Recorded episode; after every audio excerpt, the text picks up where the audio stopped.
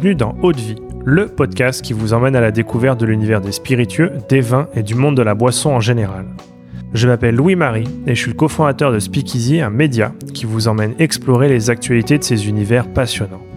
Dans Haute Vie, on part à la rencontre de celles et ceux qui imaginent ce que nous buvons. On parlera histoire, savoir-faire, terroir, création ou encore passion pour en apprendre plus sur ce qui se trouve au fond de notre verre. Mais avant de vous laisser avec l'épisode du jour, pensez à vous abonner et à laisser une note plus un avis sur Apple Podcast. C'est la meilleure des récompenses pour toutes les heures de travail effectuées chaque semaine. Bonne écoute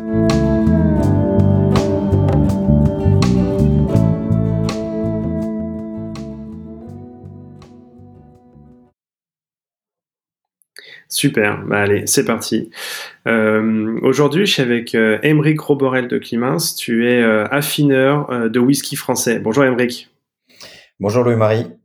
Bah, écoute, je suis très content d'échanger avec toi aujourd'hui autour de ton parcours et puis autour de ton, ton projet qui est, qui est vraiment très intéressant.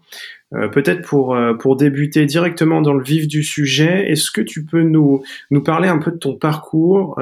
Tu as d'abord évolué dans le monde des vins, c'est bien ça? Euh, oui, exactement. Euh, j'ai euh, commencé ma carrière après des études d'œnologie que j'ai effectuées à Bordeaux, dans le monde du vin pendant une petite vingtaine d'années, où j'ai eu diverses fonctions, essentiellement dans le monde de la production viticole à Bordeaux, sur Saint-Émilion et dans le Médoc, voilà, avant de me lancer dans cette nouvelle aventure whisky. D'accord. Et quelle a été ta première euh, découverte d'un spiritueux? Euh, On imagine que tu dégustais quand même très souvent du vin. Euh, est-ce que tu as toujours aussi aimé les spiritueux ou est-ce qu'il y a eu un moment, une découverte qui t'a fait un peu, je dirais, basculer dans cet univers-là? Alors en fait, j'ai toujours gardé un contact avec le whisky, qui était de loin ma mon, spiritueux préféré. Euh, et ça, euh, grâce notamment euh, à des oncles et tantes dans ma belle famille qui étaient assez amateurs. Et donc, mais finalement, ce qui m'a fait basculer et m'intéresser particulièrement au whisky français, c'est une dégustation de gin euh, et euh, dans, dans, dans, une dynamique de, de, de, de comprendre ce qu'était le, le, l'univers du craft français. Euh, j'ai finalement découvert euh, qu'il y avait une filière naissante. Alors ça, ça date de 2017 euh, dans l'univers du whisky français. Et, euh, finalement, c'est ce jean qui m'a mis en relation avec le craft français, et puis finalement avec une filière qui pouvait avoir un, sens assez agricole, puisque euh, on est lié à des produits agricoles que l'on fermente, que l'on distille et que l'on transforme. Et c'est ça qui m'a donné envie de, plonger dans le monde du whisky français de m'y intéresser euh, très sérieusement en, 2017. Voilà. D'accord. Et, euh, et, donc tu t'y intéresses en 2017 et ensuite ce qui te fait franchir le pas, il y a, y a, un déclic ou c'est un projet que tu as maturé, je dirais, euh, longtemps euh, et, euh, et, que tu as lancé euh, petit à petit, où il y a vraiment eu un déclic où tu t'es dit, allez, je me lance, c'est parti. D'une certaine manière, je dirais, je, je quitte un peu le monde du vin pour aller vers celui des spiritueux et du whisky français. Euh, oui, je pense que ça s'est fait euh, à la fois sous la forme d'un, déclic euh, euh qui euh, s'est formalisé autour justement d'éléments assez techniques de compréhension dont on, dont, on, fait le whisky et, et notamment sur cette technicité euh, toute écossaise de n'utiliser que des fûts d'occasion et finalement que l'ADN du whisky et donc du whisky écossais hein, par référence ultime, euh, résidait pour une bonne part, pas en totalité, mais pour une grande part dans le type de fût qu'on utilisait. Et donc finalement, euh, créer, euh, euh imaginer de, de, créer des whiskies en, leur donnant la saveur de fûts de vin euh, qu'on pouvait euh, trouver sur son chemin, c'est ce qui m'a permis de, de me sentir à l'aise dans un projet qui allait me faire quitter le salariat, me lancer dans un nouvel univers, celui des spiritueux, sans complètement renier euh, ce sur quoi j'avais basé euh, euh, un certain nombre d'années de ma vie et sur lequel j'avais voilà forgé une formation, un réseau, etc. Et donc voilà, c'est cette combinaison un peu de, de, ce lien finalement entre les, les produits qui m'a permis de me sentir en confiance et de partir dans ce projet whisky et spiritueux. D'accord. Et alors dans ce projet-là, euh, tu as choisi toi une voie euh, qui est celui de l'affinage, donc tu es euh, affineur de whisky français. Est-ce que tu peux nous expliquer un peu ce qui se cache derrière ce terme d'affineur? Alors là encore, hein, c'est l'inspiration de, de, de, ce qui existait, notamment en Écosse. quand j'ai étudié plus en profondeur la filière, il m'a semblé euh, assez clair que l'univers des spiritueux se, se partageait entre euh, les distilleries d'un côté qui produisaient mhm. pour leur compte et sous leur marque, et euh, des embouteilleurs indépendants euh, qui s'avéraient être, pour les plus célèbres, euh, des maisons qui possédaient des fûts et qui les travaillaient sur la durée. Euh, et donc, quand j'ai compris qu'on pouvait exister dans cet univers sans forcément posséder euh, un champ euh, d'orge, euh, une malterie, être brasseur, etc. Je me suis dit que légitimement, je me sentirais plus à l'aise dans la phase de transformation qui consiste à récupérer des distillats sortis d'alambic, les élever, les maturer, les affiner pendant la période nécessaire, légale de trois ans, voire plus, jusqu'à la mise en bouteille et que c'est sur ce segment-là du, du fil de production que euh, euh, j'avais le, les compétences acquises dans le vin les plus légitimes, que je me sentais euh, en capacité de me projeter dans des dans une création de produits. Et, euh, et c'est pour ça que j'ai plutôt choisi ce terme d'affineur parce que l'idée a été de au-delà d'apporter une transparence euh, clair sur ce que je fais, c'était justement de dire aux gens, ben voilà, mon métier c'est pas d'être distillateur, malteur, euh, stocker de fût. Moi, mon travail, euh, ma valeur ajoutée dans cette filière, c'est justement de transformer le whisky par mon travail et mon mariage entre des eaux de vie et du bois, jeune, moins jeune, usagé, ayant contenu des vins. Et c'est ça qui va donner du goût et une identité à mes produits et, euh, et, ce que j'espérais au démarrage, c'est qu'elle ait une identité propre euh, et distincte euh, justement par ce par ce travail d'affinage, voilà. Ok. Et euh, donc quand tu t'es lancé en tant qu'affineur, il a fallu euh, euh, trouver déjà des des eaux de vie, des whisky à affiner. Euh, comment est-ce que ça s'est passé? Est-ce que tu avais déjà, je sais pas, une idée euh, précise peut-être du style de vie que tu avais envie de travailler? Est-ce que tu as fait un tour de France euh, des distilleries pour un peu voir quelles étaient les nuances Comment est-ce que ça s'est passé déjà peut-être sur ce produit de base qu'est l'eau que tu, tu travailles derrière? Oui, alors un, un, tour de France dans une dans une certaine mesure parce que euh, quand je me suis intéressé à cette filière, euh, bon, assez vite, je me suis rendu compte que à l'époque, et c'est toujours encore un peu vrai aujourd'hui, euh, les distilleries euh, étant en capacité de produire pour eux, mais pour d'autres, pour d'autres affineurs, embouteilleurs euh, comme moi, étaient pas si nombreuses que ça. et donc, finalement, euh, en faisant euh, un triangle entre euh, Cognac, la Bretagne et, l'est de la France, hein, cheval entre l'Alsace et la Lorraine, j'ai assez rapidement une vision, alors peut-être pas globale et exhaustive, mais voilà, euh, significative de ce qu'il était possible à l'époque de trouver comme type de jus euh, blanc et, et, et, ce que ces jus donnaient aussi avec un peu de vieillissement. Euh, puisqu'il était possible de goûter aussi, euh, j'ai pu goûter aussi les, les jus vieillis de, de, ces différentes distilleries. Et finalement, euh, mon choix euh, s'est porté sur des distillats alsaciens, euh, je dirais pour deux grandes raisons euh, qui se valent tout autant l'une que l'autre. Il, y a, une part humaine hein, toujours dans, dans les rencontres euh, qui, qui, est importante. Hein, les, les, affinités, le feeling, euh, euh, ça compte beaucoup. Mais pour parler produits, j'ai beaucoup apprécié le profil des distillats qui sortaient de, cette maison EP avec qui je, je travaille. je trouvais que c'était des jus particulièrement fruités et particulièrement, j'allais dire, doux ou soyeux dans leur dans leur texture. Et je pense que mon palais, encore à l'époque peu aguerri aux spiritueux finalement, surtout aux spiritueux en élevage, hein, aux spiritueux jeunes, euh, a été particulièrement sensible à cette, cette douceur ou cette délicatesse.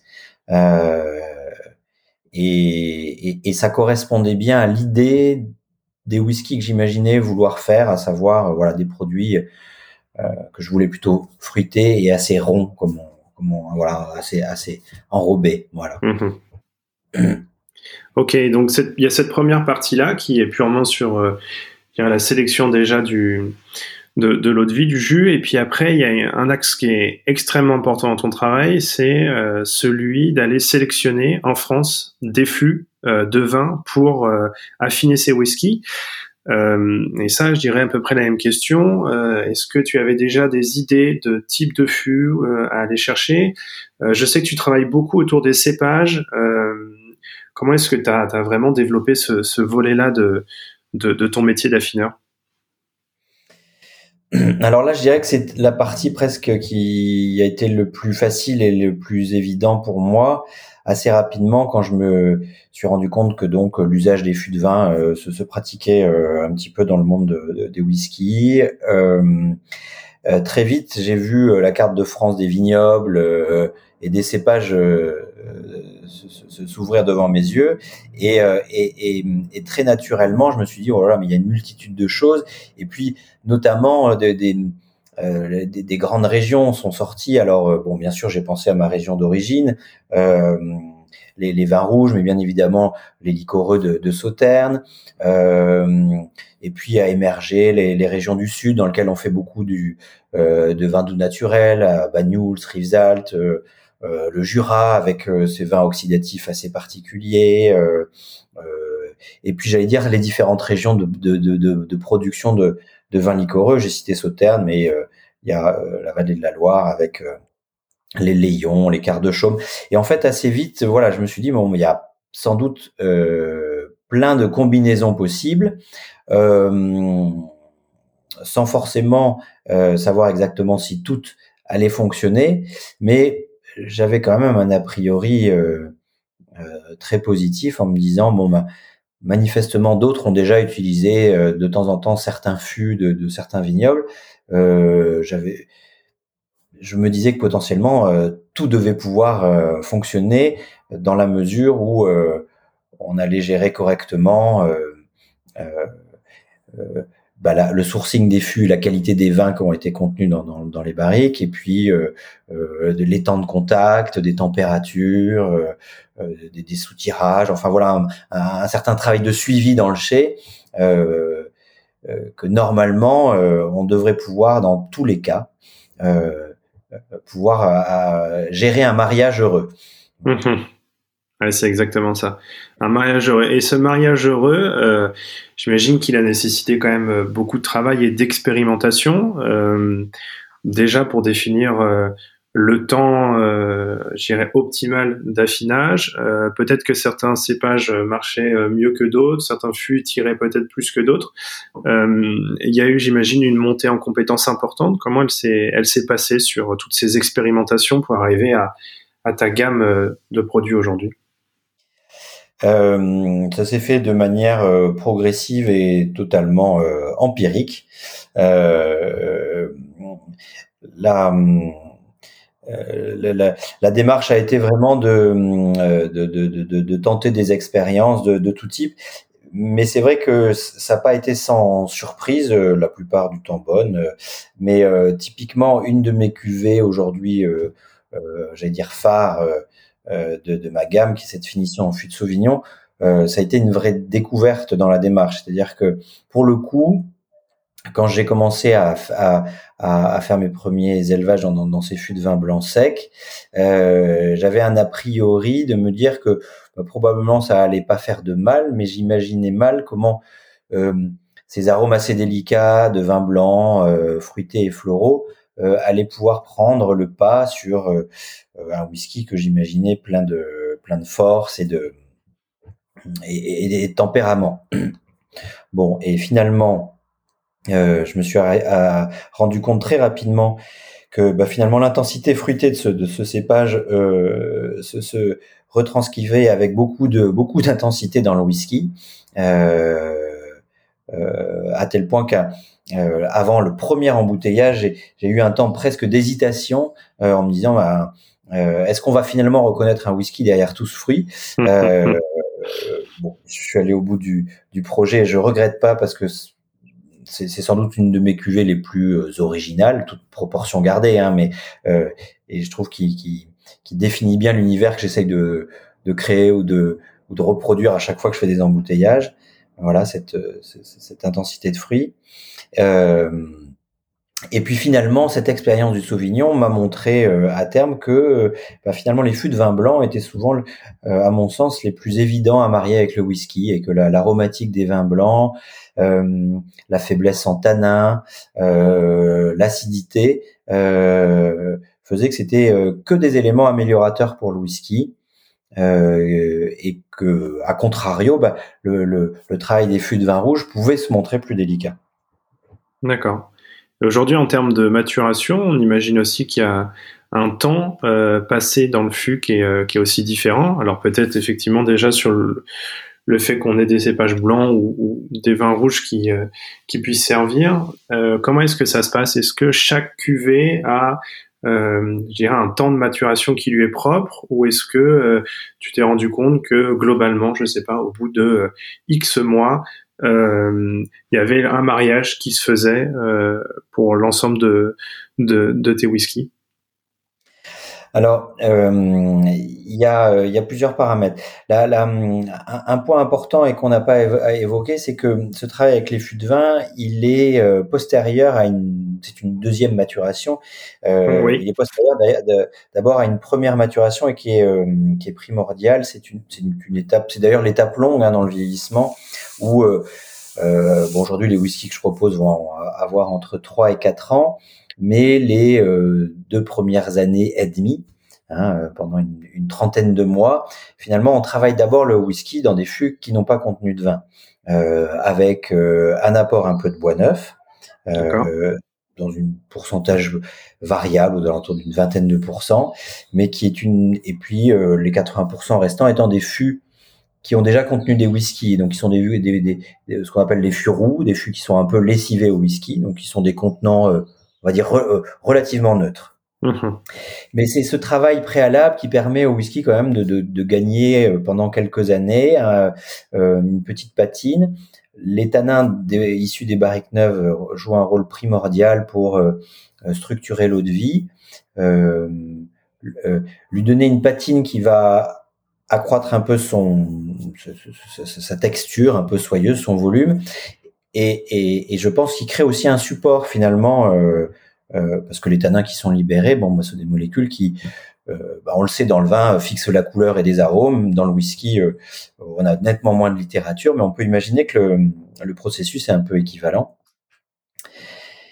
Et hum, tout ça pour dire que finalement, le, temps d'affinage dans les fûts de vin reste dans la plupart des, cas une opération de finish qui va être du coup relativement courte. Euh, et aujourd'hui, sur euh, mes cuvées permanentes, on est dans des temps de finish qui varient à peu près, j'allais dire, entre 6 et 12 mois. Euh, finalement, euh, euh, euh, ce dont je me suis rendu compte, c'est que il y avait un phénomène assez euh, exponentiel dans l'extraction des arômes qu'on va récupérer dans un ancien fût de vin. Et donc, il se passe en général beaucoup de choses pendant les trois premiers mois, trois quatre premiers mois, euh, et qu'après on arrivait à un niveau de un niveau plateau où l'évolution était plus lente. Euh, ceci étant dit, euh, c'est plus ou moins vrai selon la saison. Euh, Aujourd'hui, mon vieillissement euh, se situe euh, à proximité de la distillerie avec qui je travaille. On est en Alsace. dans une dans un chai assez mal isolé et dans un climat continental. Donc c'est des eaux de vie qui descendent dans des températures très basses l'hiver. Hein, on enregistre parfois quelques degrés hein, dans les eaux de vie euh, au, cœur de l'hiver. Et en revanche, l'été, euh, les températures montent euh, assez haut, particulièrement cet été, mais on peut dépasser les 22, 23 degrés, parfois un peu plus en fonction des, endroits dans le chai. et il est évident que trois mois au milieu de l'hiver ne correspondent pas à trois mois entre le, le, mois de juin et le mois de septembre.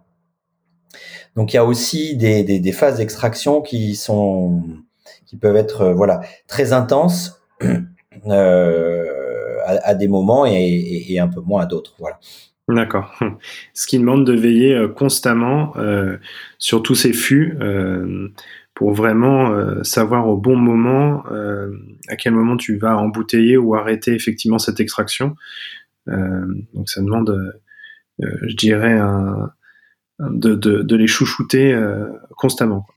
Oui, oui. Alors après, la, la, méthodologie, pour le coup, là, est assez simple. Il faut euh, goûter ces produits euh, le plus régulièrement possible. Euh, et donc, je dirais au maximum tous les deux mois. bon, ça varie en fonction de, des plannings, des, de déplacements et tout un tas de circonstances. Mais voilà, un peu dans l'idée, je pense que dans l'année, j'ai au moins, euh, à minima, au moins six temps forts de dégustation euh, globale systématique de chaque fût, euh, qui peuvent être de temps en temps intercalés de dégustations plus courtes et plus précises sur sur sur d'autres. Parce que pour, pour être tout à fait précis, aujourd'hui, j'ai pas des milliers de fûts, mais j'en ai à peu près 150 en vieillissement. Donc une séance globale de dégustation, bah, euh, ça, ça, demande, ça demande de, de, beaucoup d'énergie euh, euh, et, et, de temps. Euh, mais l'idée de le, plutôt de le concentrer sur un temps, un temps restreint, sur une journée, hein, parce que pour être vraiment baigné dans, dans, dans un moment de dégustation et d'analyse. Mais ça c'est un voilà, ça c'est un travail de contrôle un petit peu nécessaire et régulier auquel vient s'ajouter euh, bah, un moment des préparations de mise euh, un peu plus un peu plus précis où là euh, pour être euh, plus aiguisé on va se concentrer sur quelques échantillons une dizaine une quinzaine d'échantillons d'un lot ou de deux lots pour venir voilà travailler avec plus de finesse que quand on fait un, scan complet qui est tout aussi nécessaire mais voilà dans une optique un peu plus de de suivi au long cours au long cours, oui.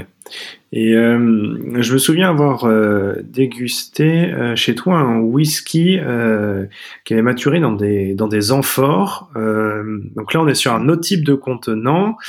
est-ce que c'est quelque chose que tu approfondis? C'est des expérimentations? Pourquoi est-ce que un jour tu es venu à sélectionner des amphores? Comment est-ce que ça s'est passé et pourquoi? Alors euh, ça c'est le c'est justement la partie qui me lie euh, toujours à ce, à ce monde du vin et, qui euh, remplit de, joie. Hein. D'ailleurs dans, ce projet il y a, il y plein de facettes, mais euh, mais finalement depuis que je, je, travaille dans le whisky, je crois que j'ai jamais autant visité de vignobles français. Euh, parce que ben, euh, une partie du, travail consiste à aller chercher des fûts euh, et donc de rencontrer des vignerons qui vont bah, comprendre le métier que je fais, du coup me proposer des fûts qui vont être adaptés et puis même un peu plus, c'est-à-dire comme je mentionne toujours les vignerons, les, domaines viticoles qui finalement me fournissent les fûts. Il y a sur mes étiquettes, il y a vraiment une espèce de collaboration. Euh, une entente qui doit qui doit qui doit exister. Et du coup, ça passe quand même un moment par une par une rencontre euh, euh une rencontre humaine.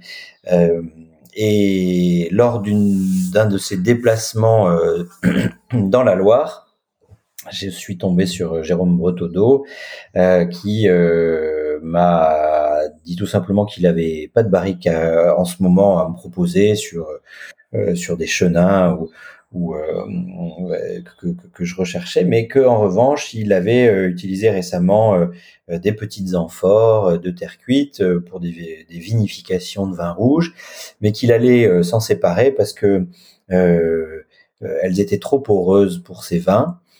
donc trop oxygénantes et qu'il allait passer sur d'autres types d'amphores et que bon celle-là n'allait il n'en avait plus besoin.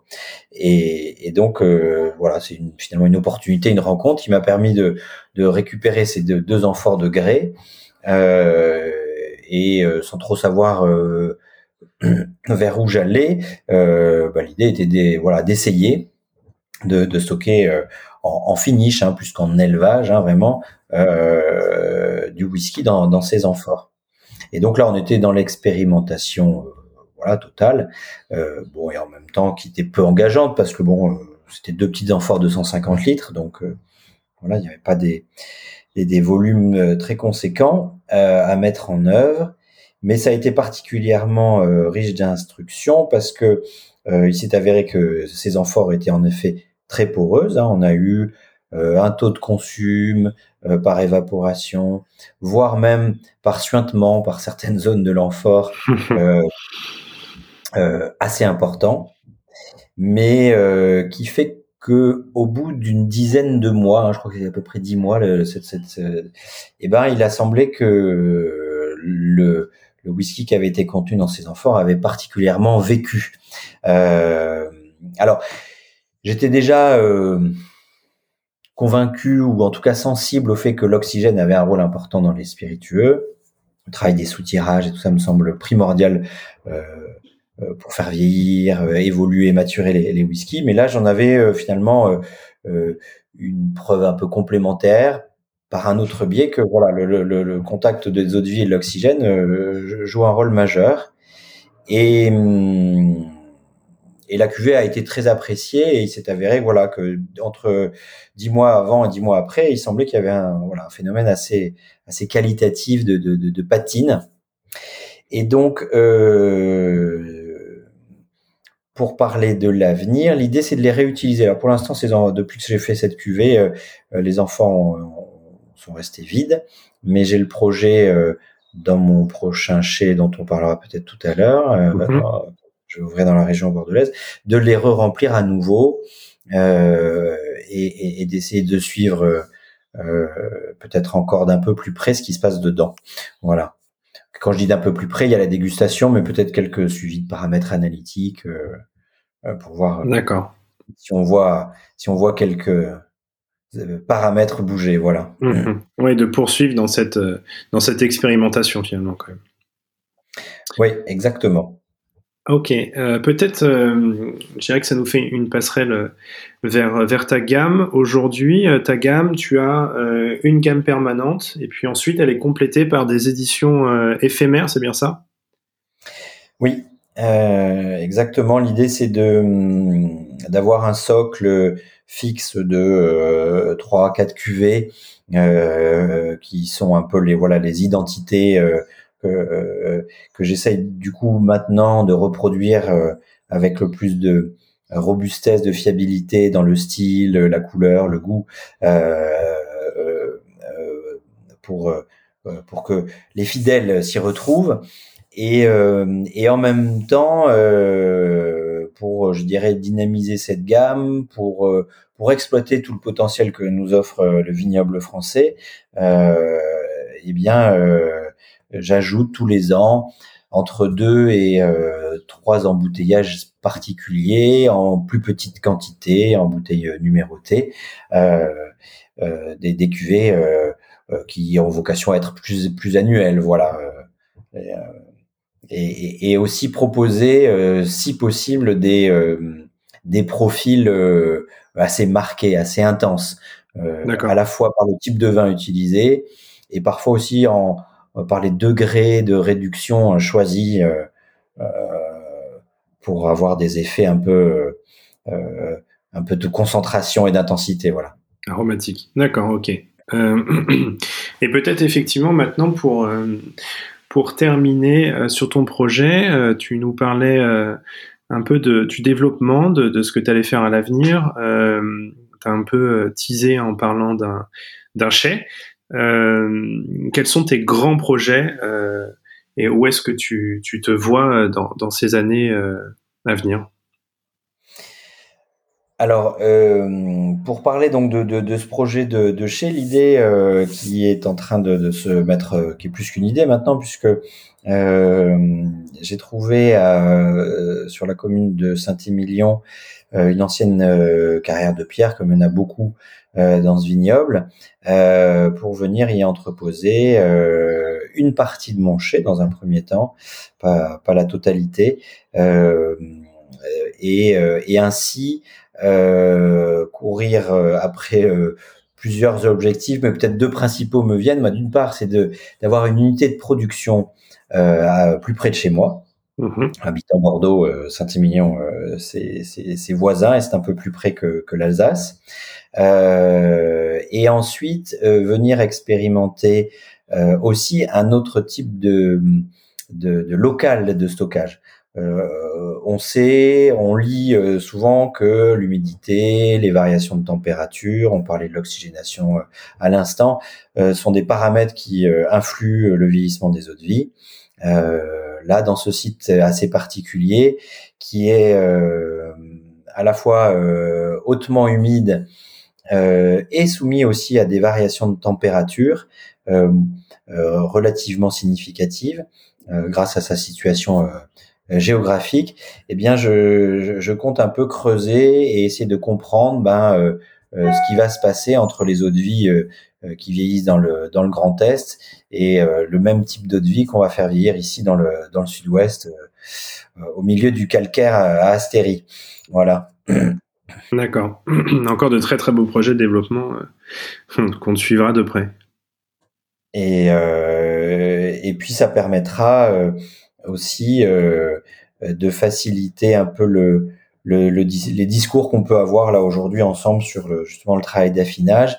L'idée, c'est de pouvoir euh, euh, auprès de, de, de, professionnels ou, d'amateurs, en tout cas, euh, venir faire découvrir bah, ce que tu soulignais tout à l'heure, ce métier d'affineur, qu'est-ce que c'est exactement? Bah, Là, on en a parlé, mais je pense que venir toucher du doigt et puis déguster des eaux de vie à différents stades euh, euh, de, de, leur vieillissement sera de nature à étayer mon propos.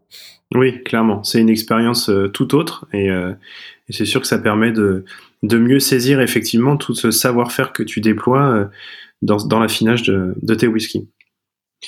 Euh, ok, alors écoute, on arrive à la fin de cet entretien. J'ai encore euh, trois petites questions. Euh, pour commencer, quel est ton spiritueux préféré en dehors du whisky? Ah, c'est une bonne question. Euh... Qui me qui me qui me qui me qui m'interpelle un petit peu, mais je crois que, euh, en tout cas aujourd'hui, si je devais faire un choix, euh, je m'orienterais peut-être vers euh, peut-être vers le Calvados en fait, parce que je, je, je suis pas un grand buveur de, de Calvados, mais j'avoue avoir eu l'occasion il y a il y a quelques temps de, de goûter une vieille eau de vie de, de, de Calvados. Alors vieille, d'ailleurs, il n'y avait pas de compte d'âge. Enfin, elle semblait avoir un, un niveau d'affinage assez abouti. Et, euh, et j'avais trouvé euh, euh, l'aromatique fruité euh, euh, typique des Calvados très très très très délicate et, et je et, je me suis dit que c'était voilà que c'était de, de, belles eaux de vie ces, ces, ces Calvados qu'on euh, voilà, qui restent des consommations assez euh, assez modestes euh, en France malgré tout et, chez moi en particulier. Mais D'accord. Est-ce que il y a une dégustation que tu as fait où tu t'es pris vraiment une claque et tu t'es dit waouh là je, je, découvre quelque chose vraiment d'extraordinaire?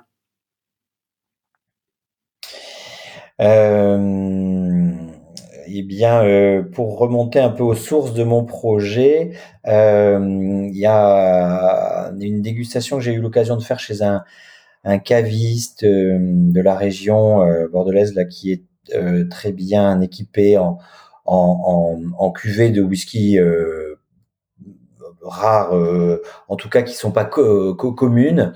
Et j'ai eu l'occasion de goûter un embouteillage indépendant de chez Gordon et MacPhail, vieilli dans des fûts de Haut-Brion, euh, sur une autre vie dont je ne sais plus exactement l'âge, ça devait être spécifié, mais ça, j'ai perdu cette info. Euh, mais on était probablement sur des, des, des whiskies d'une quinzaine d'années, à peu près 10-15 ans. Et, euh, et c'est surtout euh, euh, voilà ce goût assez spécifique de cette finition en fût de vin rouge que j'ai trouvé bonne, euh, voire très bonne, qui m'a tout d'un coup euh, euh, envoyé une grande lumière en me disant mais c'est merveilleux si avec nos grands vins de Bordeaux on fait des grands whisky. enfin, ça m'a ça m'a rempli d'enthousiasme et de confiance par rapport à ce qu'on allait pouvoir faire ici en France demain avec des whiskies français. Voilà. Ok. ça, ça a été un, moment sympa. On imagine. Et, euh, et, le mot de la fin, qu'est-ce qui te plaît le plus dans ton métier d'affineur? Euh, ah, il y a pas mal de choses qui me plaisent, euh, mais je crois que euh, s'il y avait un mot qui devait euh, ressortir, il y a le côté un peu euh, créativité et, et, et liberté. Je crois que le, le, plaisir de pouvoir finalement, bon, inventer des produits comme ça, enfin toute proportion gardée, mais euh, voilà, d'avoir de, un champ des possibles assez libre et puis de pouvoir le décider euh, sans avoir à, je dirais, en, en, en, référer à qui que ce soit, si ce n'est à, à, répondre à une envie, à une curiosité, euh, et puis parfois une opportunité de rencontre de vignerons, etc. Euh, euh, ça, c'est assez, c'est assez enthousiasmant. Euh, et voilà, c'est vraiment éprouver un sentiment de créativité, de liberté qui, qui est sympa dans un, dans, dans, dans, la, dans un métier, voilà, quel qu'il soit. Hmm, super. Mais écoute, Émeric, un grand merci euh, pour ce moment. On suivra avec, euh, avec intérêt euh, tout ce futur développement et découvrir les nouvelles cuvées que, que tu nous prépares. Merci. Merci Louis-Marie pour cet échange.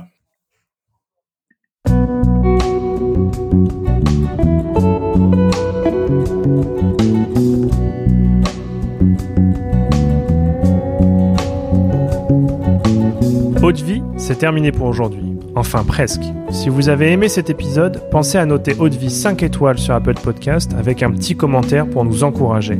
C'est ce qui nous aide à gagner en visibilité et nous encourage à produire toujours plus d'épisodes. Enfin, si vous souhaitez en apprendre plus sur l'univers des vins, des spiritueux et du monde de la boisson en général, rejoignez-nous sur Speakeasy, le lien est dans la description. Merci encore et à la semaine prochaine.